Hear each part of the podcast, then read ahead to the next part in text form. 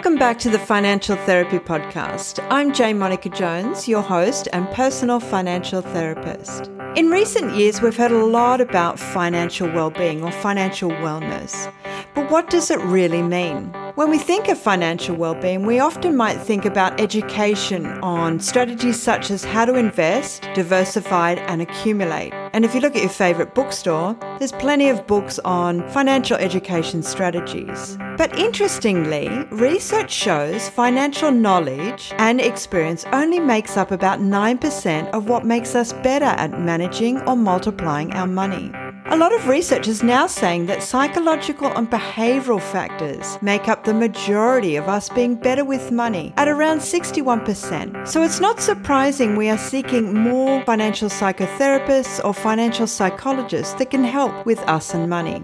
And I'm going to insert my own flagrant self-promotion here. That's why I wrote the book, The Billionaire Buddha, which repairs the psychological and behavioral issues we have with money. But enough about me.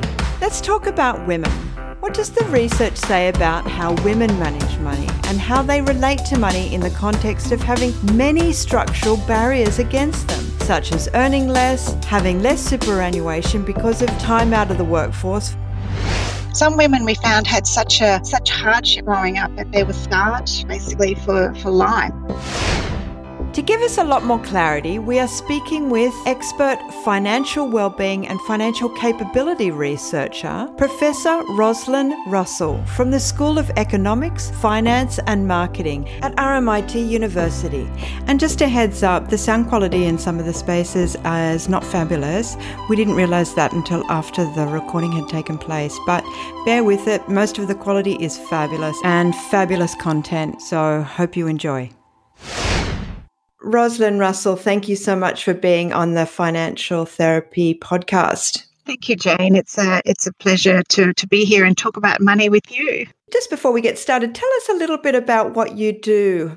I'm a research-only uh, professor at R M I T University, and so my role is really to work with industry, work with um, real people, and, um, and undertake research that matters.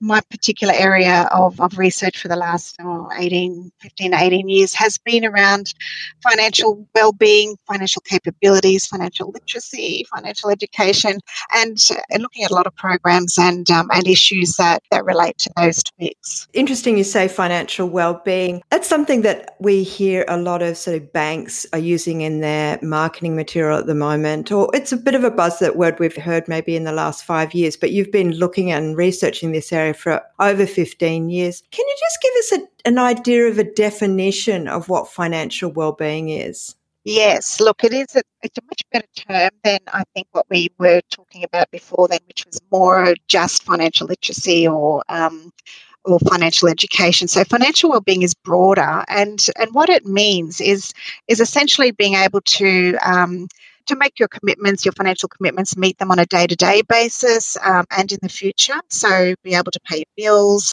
food and housing, but also it means to be financially comfortable as well. So having enough money left over to allow you to do things that give some joy in life. So it's not just the, the nitty-gritty, pay your bills and get through, but a little bit of comfort there. And it also means having resilience, which um, again is a bit of a buzzword, but it means being able to bounce back when there's um, when there's a financial adversity that you, you come across, and and we all have that. Rain falls on all people, and we're not ever going to be immune from having financial hiccups from time to time, no matter how well off we are. So it captures those three things, you know, day to day, the future, and resilience, and being comfortable.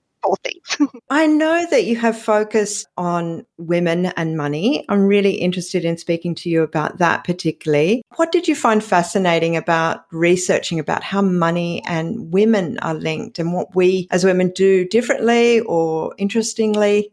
Can you speak a little bit about that?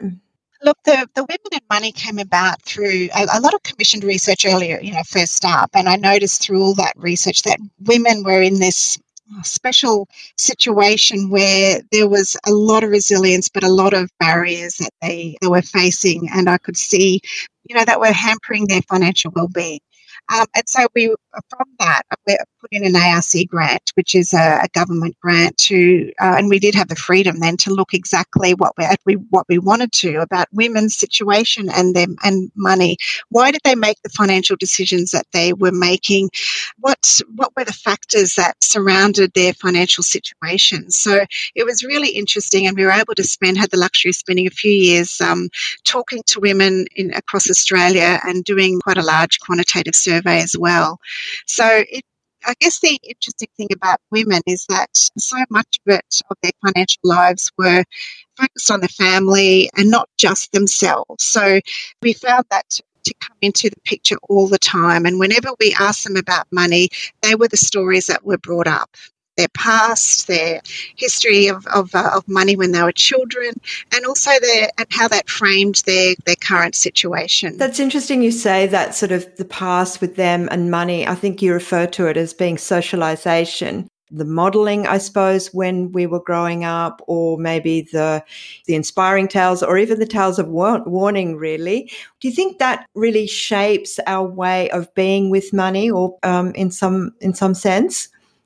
Oh, definitely. Look, it it, it is. It, it's um, it's in our it forms our wiring from an early age, and um, and all educationalists and and psychologists will will know that. And and as a therapist, I'm sure that um, you can see the what our past brings to our current situation and also our future. So, uh, and, and in many cases, it's good, um, but of course, in it varies across uh, across everybody. And some some women we found had such a such hardship growing up that they were scarred basically for, for life, and it shaped it shaped their attitudes to money, it shaped their relationships, and uh, and it was really hard. It's very hard to undo that, um, especially on your own. And so, I think that's that was the the most fascinating part of our, our research was as soon as we would ask a question about money, it, it would immediately take them back to experiences and stories, and you know, some were some were great stories, some were funny, some were re- really really sad. But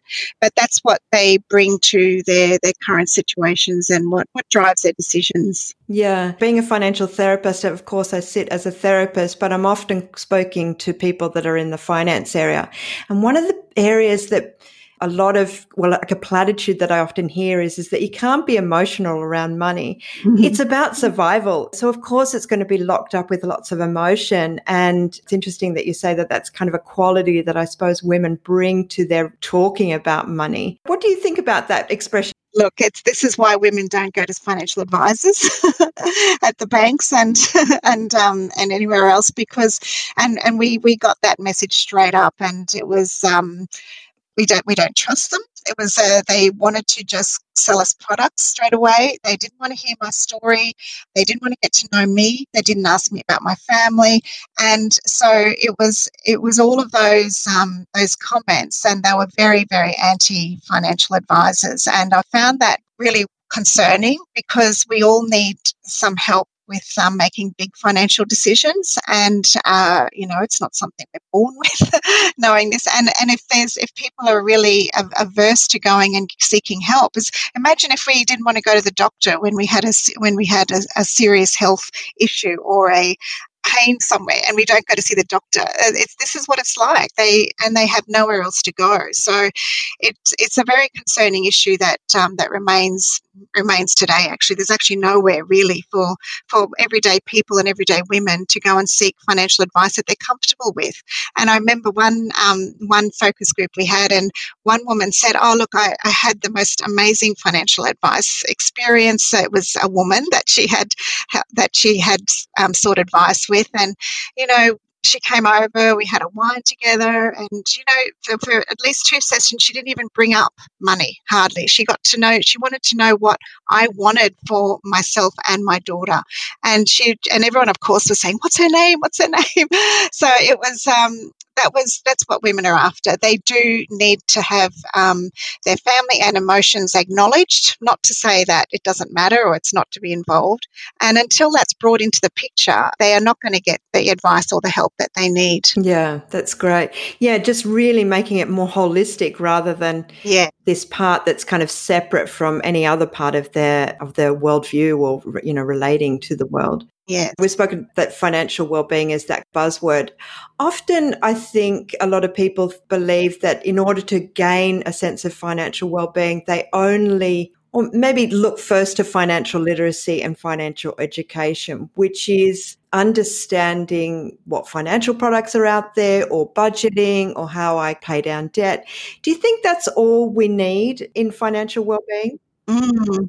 No, it's not all we need, but it is a necessary part of it. How you get that know-how or experience is um, is one thing. And so if, if you're missing out, if you have missed out on having that experience and or the opportunity to make decisions or to learn about money or to become familiar with it, then of course there needs to be other avenues available to people, to women and men, to actually get the education or the um, the know-how that's needed. So, and now it is in school, so there is some education into in the curriculum in Australia, which is great, and in many parts of the world. So it's uh, and that's really important because um, it's part of our life, and, and kids need to be learning about it. But if you've missed all that, where do you go? Mm. And and we don't want people to get caught up in those wealth seminars where people are flogging property or quick, rich, rich, quick schemes. So there needs to be some unbiased, trustworthy means for to. We talk about financial education. It doesn't have to be a classroom, or it doesn't have to be sit down and take notes. And there are many different forms of financial education, and it can be just a teachable moment. So, oh, I want to know about, you know, buying my own home. So let's learn about that. Doesn't mean you have to learn about every single product on the market. We call them teachable moments. Yep. So there might be times in your life where you do need to know about a certain thing before making a certain decision, and that needs to be available somewhere. So we can't say that financial education is, is, is not necessary. It is, because just like reading and writing it, yeah, that, I think it's a, it has its place. As you've been speaking about it for many years, is there kind of in government institutions or organisations that are start looking at that beyond the financial literacy? We do, and I, I do work with ASIC and, and some of the banks and also community organisations um, which are, are trying to serve all people and all different situations and circumstances. And the government is very much on the ball, actually, uh, about about financial wellbeing and a more holistic view. So they are investing in, in things like mental health and young people mindsets, which I think mindset is one of the most critical aspects of financial well-being, and it's even deeper than just behaviours. So it's about creating that right mindset and a, a mindset that's conducive to financial well-being, and often that's a bit overlooked. It's almost like we think if we can just um, tell people the technicalities and the right behaviours, but all of that, we know with all of our behaviours, whether it's about health, exercise, diet, it's about the mindset. It doesn't start with the mindset. It's it's basically doomed to fail. So, no, the government has a portfolio, the financial capability um, portfolio, which is really, really good at, and it's done some really great work in investing in understanding financial wellbeing for Australians. I think what's really pertinent about our relationship with money is, is that it can certainly show up the vulnerabilities that we have, financial vulnerabilities that then can open into greater vulnerabilities around housing and security and, and safety nets. In your, you know, research looking at women and money, what do you see as some of the big vulnerabilities that women as a cohort have? Mm, look, the, the vulnerabilities all stem from inequality, and that's the, the macro picture, and that's where that's and unfortunately it's such a big part of it that whatever we do, it's almost like trying to beat the tide or trying to get around um, these huge barriers that are there through inequality. And the structural issues provide the most vulnerabilities for women. So instead of having doors opened for women, we, we face closed doors. And I think the vulnerabilities are around the choices and the constraints that women, the choices women have to make, basically. And do I go to work or do I, you know, stay home with the family? Childcare is so unbelievably expensive and hard to obtain in a, you know, in an affordable manner that women have to make this choice. So, okay, can't afford childcare. Right, have to stay home. Five years out of the work puts you behind the eight ball, no superannuation during that time. Um, so, again, the inequality of not having superannuation provided to um, stay-at-home stay-at-home moms or, or even caring for parents. This is what most women have to face. You're either facing, you know, caring for your, your children or caring for elderly or ill family members, and it always mostly falls to the women. And there's no provision for that, for superannuation. So you take time out and you're behind the eight ball, and it's very difficult to catch up. You know, sole parents is um, is another a big factor. Well, it's on the rise, and it makes it very difficult for women to to maintain um, working and also caring for the family and and paying for housing, affordable housing. It's it just seems to be one barrier after another. So when you're speaking with women in your research, are they making political decisions to better that? A lot of that structural change can happen by political decisions.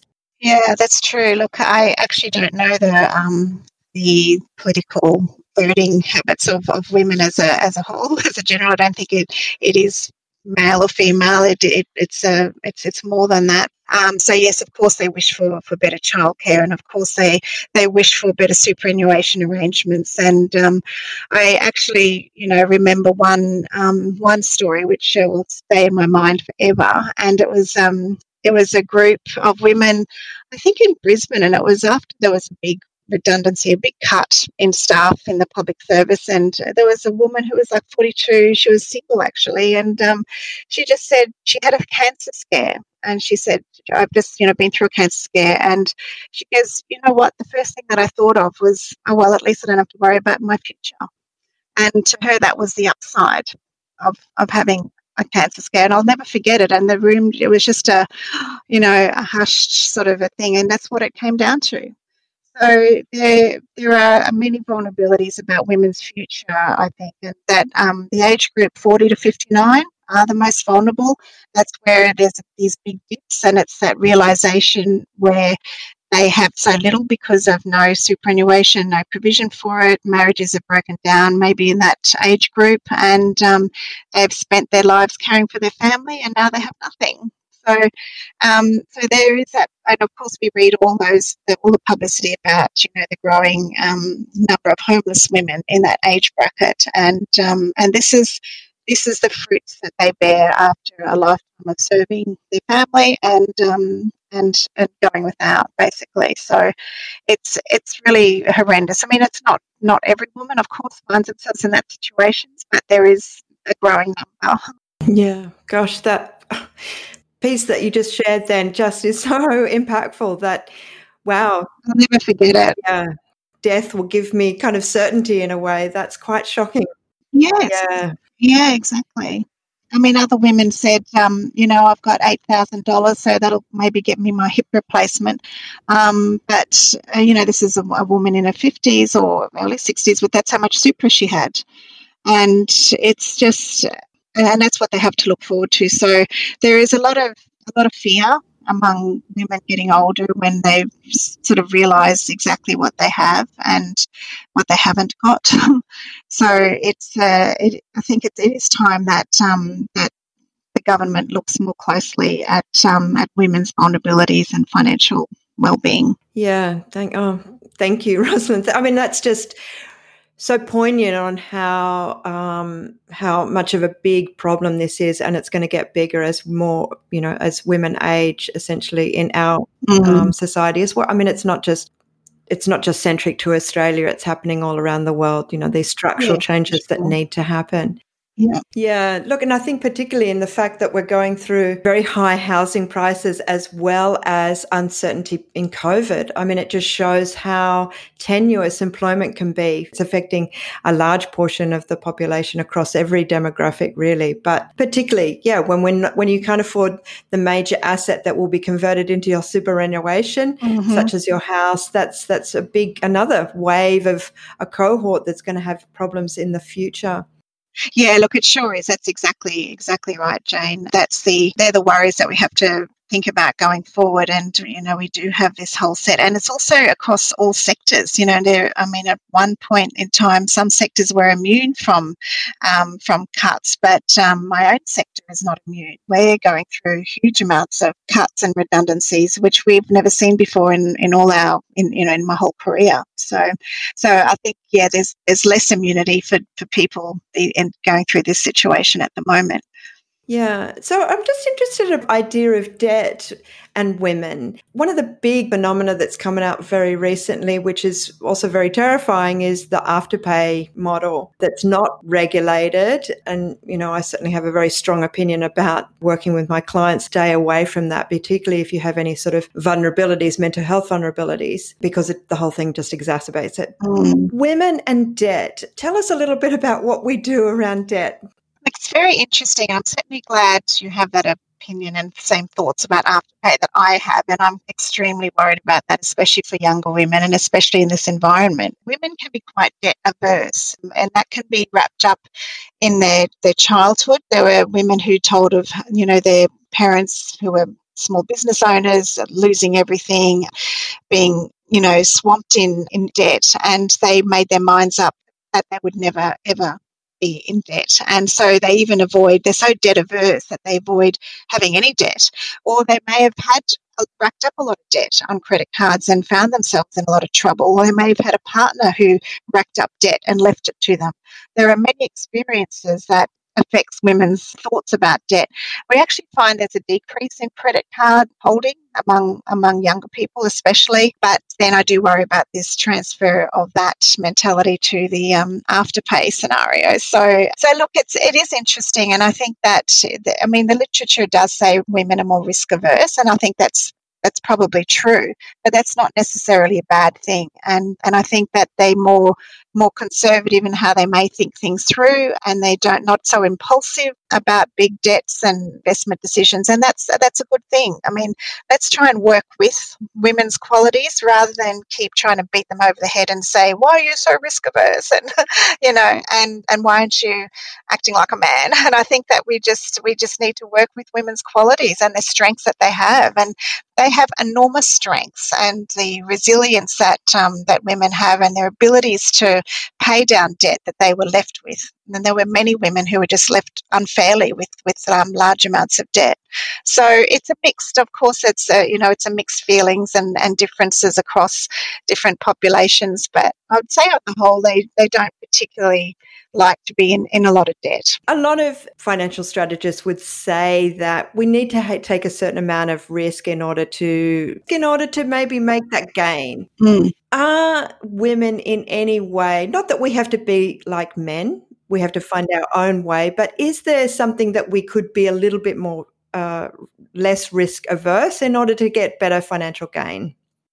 I think having access to to financial advice that was suitable to them is what is the key to that. And I think that if there was someone they could talk to that could work through them with their um, with their conservative approaches or their worries about about it, and, and help them to to see the proper picture rather than just the scary picture which they, they may have in their heads um, based on their socialisation experiences, then I think it, there's a lot of that that could be overcome, and and it just it, it does need a, a place where they can do their own research and, and work through that. And there's one thing I hear a lot about in terms of my re- in the research sector that I'm in and with the finance sector is like, why don't women engage with their superannuation fund? And but what does that actually mean?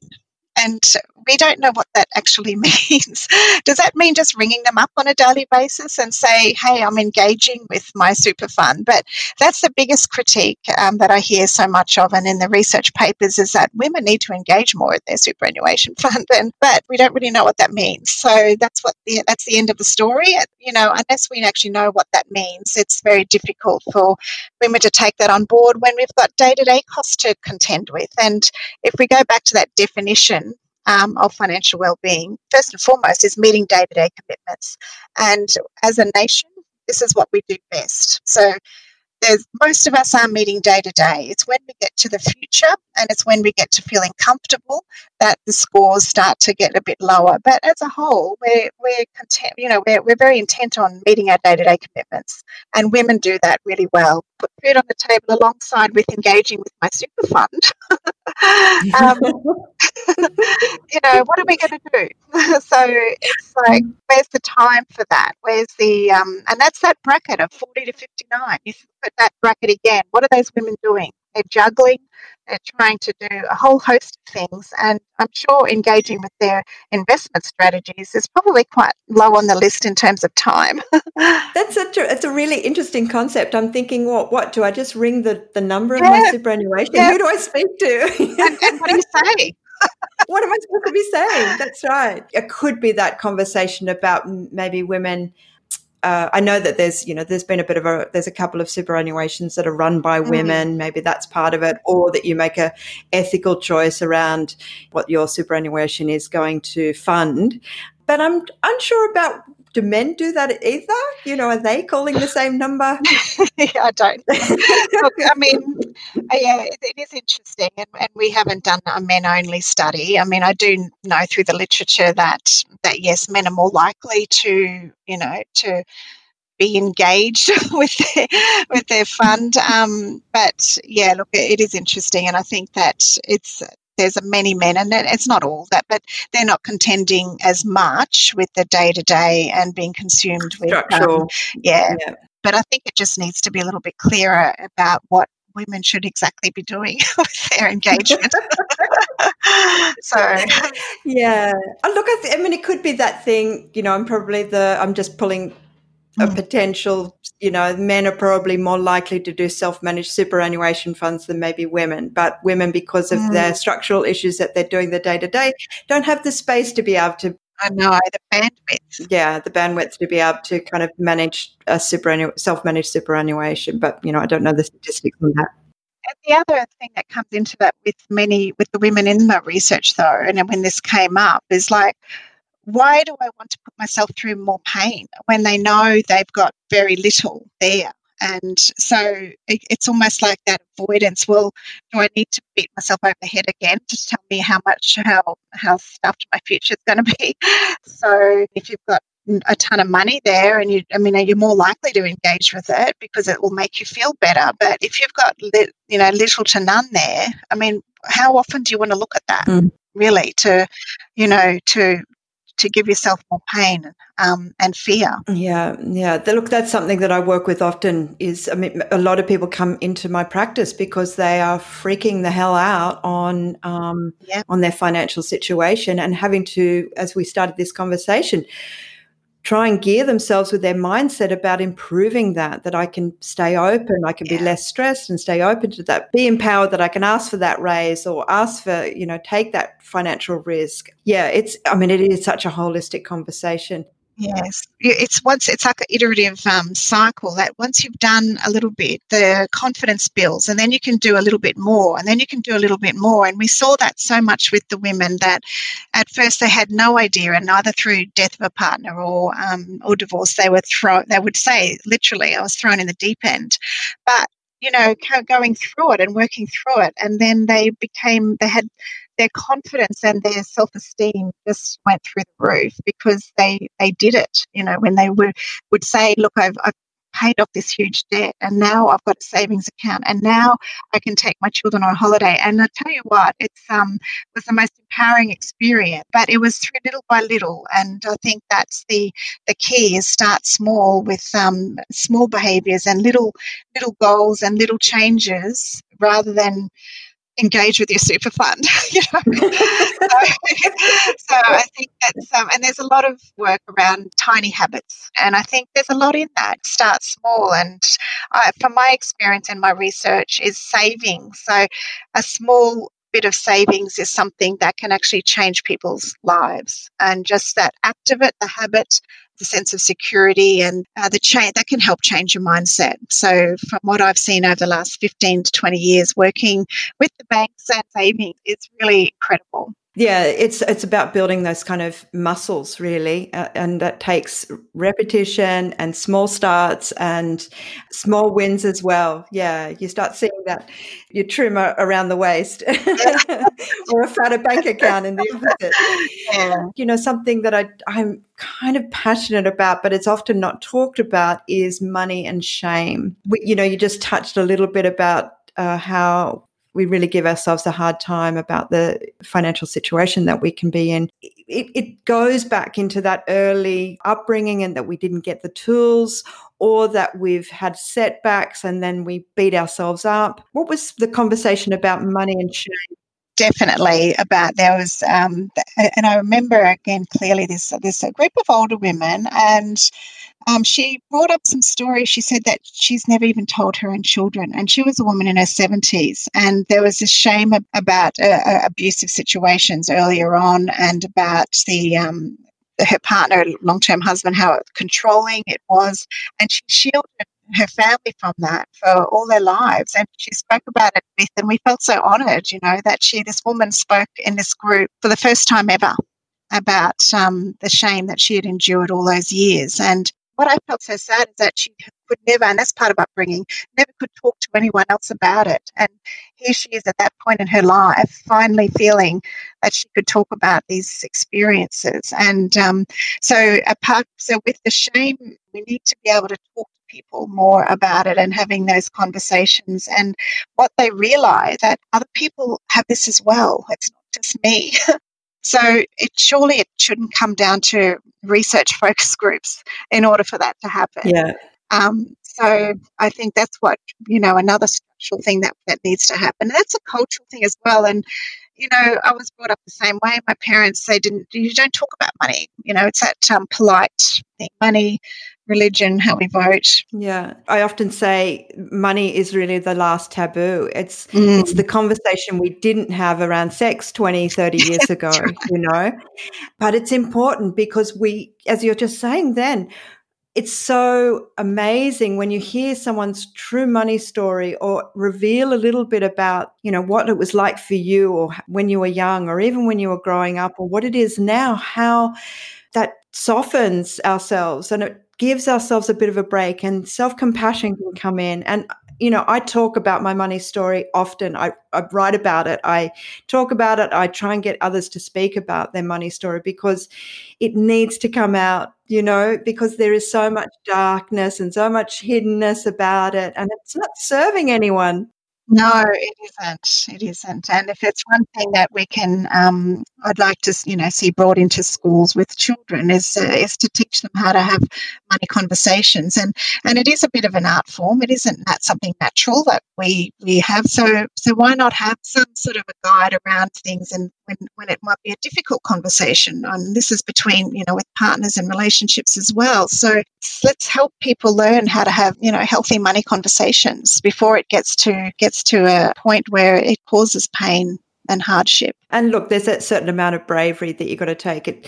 We've got to stop saying things like don't be emotional about money. No, it's going to have emotion to it. You know, it's yes. very, it is very emotional for men, for men and women. It's not just exclusively women. Men, there's a whole structural piece around they have to be a man and a provider and or you're struggling with that. And it's not serving anyone when we can't say that that conversation can be open. How was uh, money for you when you were growing up? Mm, look, it was uh, interesting, and it's only now in this research area over the last fifteen years that I start to think about, you know, what it meant for me growing up. My parents were, say, the generation that didn't talk about money, and it was um, my dad was an academic, and so money was like it was not to be wasted. My mum didn't work, and so she had to not ask for money as such, but an allowance. So I could see control. Now I recognise it for what it is. I could see that there was control going on with money and, and my dad. So I recognise that now. And I thought, and at the time, I, all I could remember thinking is I never want to be in that situation where I have to ask for money. And I always want to have my own money and be financially independent. But it was almost like money was not to be enjoyed. And it was a religious household, and it was almost like, so it was um, to help others and to do God's work, but it wasn't to be enjoyed as such. It took me a long time to get over that and to be able to be a little bit frivolous, you know, with money from time to time, uh, to enjoy it. You sort of got pocket money every now and again. It wasn't a right. It was like, if it had been good. So for sure, you know, money was, money was tied up with um, with many behaviours and um, and attitudes that we had at home. And I wish they had talked to more about money. So because, yeah, we're basically thrust out into the world without, without really knowing any from what we saw. And, um, and actually just on that note, um, the literature does say that modelling, um, how money is modelled in the home is far more powerful than how it's talked about. So be careful what you do um, rather than what you say. So the home is very, it's a really important part of socialization. So I think that it has to be, it, it has to be, you know, part of all, all spheres, and it never should stop. It's not like learning about money should be contained in one part of our life or one time of our life. It goes on and on. Yeah, beautiful. Captured so many things that I was so keen to ask. You know, that idea around money and pleasure, that is a big thing that I work with with people, is not being able to have pleasure with money or feeling that they can deserve it or allow it. But it comes up very often when I'm working with people. We get very... That just gives me goosebumps, Jane, that Is a, it's a really it's a topic that I'm just starting to explore more in the literature. And do you know who suffer the most from that? Our sole parents, sole mothers, uh, and are not. They are even looked down on by society if they if they are seen to be enjoying money, especially if they're receiving any type of, you know, sole parent benefit. Or um, it's like they will do anything to make out they're not enjoying life, and they feel they should deny themselves any cultural activity, and it's so wrong. And it's a it's a real issue that I'm starting to recognise more and more, and I'm reading about more and more. That's it. It's a terrible thing, actually, the way that we, we, we see money that shouldn't be enjoyed or, or bring us any pleasure. Yeah, thank you. Thank you. Yeah, it's something that is a massive theme that I'm constantly uh, working with clients. It's just, how do we soften that? How can we... And it's in that definition of financial wellbeing, and I think that's why I like that definition more so than how we used to think and talk about money, because it does have that the element of being comfortable enough to allow us to make choices to enjoy life. And um, and we tend to either stick to the can we pay our bills um, or can we provide for our our retirement, and we forget about the middle part of life and about enjoying it. And um, so it is part of that definition, and I think we need to really remember that and um, and encourage that part as well. Yeah, lovely. Thank you. The other thing, just probably to finish on, is um, because we didn't really get much guidance around um, money, I always like to kind of ask this question about what is it that... Maybe it wasn't just about financial literacy, but what as you individually, what were you kind of, as you've kind of grown up, what is that thing that you thought, you know, I wish my parents taught me this about money, for you particularly? Well, it's about what we were just talking about, and I wish that I could feel this, you know, had the sense that we could enjoy it without feeling guilty. And, uh, you know, guilt is part of, uh, you know, church as well, so it was always imbued in anything that, that was that anything good in life was that, you know, it was about guilt. So I think that was it, because it was it, we did always feel guilty, and I can always remember if I did have something new, even as an adult with, with my my daughter, um, it's like Dad would say, "Oh, where did that come from?" And I would immediately feel guilty, unless it was a, a, a washing machine or a, a he liked books, books or, you know, something that was um, not wasteful. So I sort of, it was really, um, I, th- I really wish that I had al- allowed myself to enjoy enjoy money a lot earlier, and um, and not feel guilty about it. So I, I think that's probably the main thing. But I mean, he was big on saving and the austerity type of thing, which, you know, again is very um, is very wise, I suppose. Um, and you know, we I, I sort of knew that, you know, we needed to budget and pay and make sure we paid the bills and had some savings set aside for emergencies. But I think that security was was overwhelming, the most important thing to him, and that is good. But it also, I think, it it um it's it put my life into a direction that maybe wasn't what I maybe have chosen, but it's like choose the secure job, choose the secure uh, profession, and choose this rather than um, so, so what we wanted or what the values, our own values were, were sort of not taken into account. It was really more about sensible, and like we talked about a bit earlier, it's not to be taken into account. Let's just do what's what's practical and what's logical and what makes good sense. So um, without sort of bringing your values, and I'm really big on um, first of all, discovering what your values are before talking about money. So that has to be part of the any financial education or any financial literacy training. Um, what are your values? Because you, if unless they line up, it's never going to work out. So I think that having those principles of, of where your values lie um, are really important. So again, that wasn't part of the conversation. It was just uh, being sensible. So, Roslyn, thank you so much for being on the Financial Therapy Podcast. I feel like we're going to have to get you back on. Uh, there's probably plenty of territory we can cover, but this has just been absolutely wonderful. And thank you so much for sharing your passion and your own story and all your research. And thank you. Really appreciate you being here. It's been really great to talk with you, Jane, and um, it's fascinating. And I think that your your role is just amazing, and, and it's so so much needed. So it's fantastic. Thank you, Roslyn. That's so lovely. You know, some of you might be interested to go and check out my book, The Billionaire Buddha. For those that live in Australia and want to get the hard copy, it's best to get in contact with me. You can find a link here on the Financial Therapy website. If you wanted an ebook, of course, you can get it at most online book retailers. I truly hoped you enjoyed this episode. Please subscribe to the Financial Therapy Podcast as we continue to discuss a bigger conversation with us and money. Also, go to financial therapy dot org for more resources, financial wellbeing programs, or you can work with me. Just get in touch. And thank you for listening.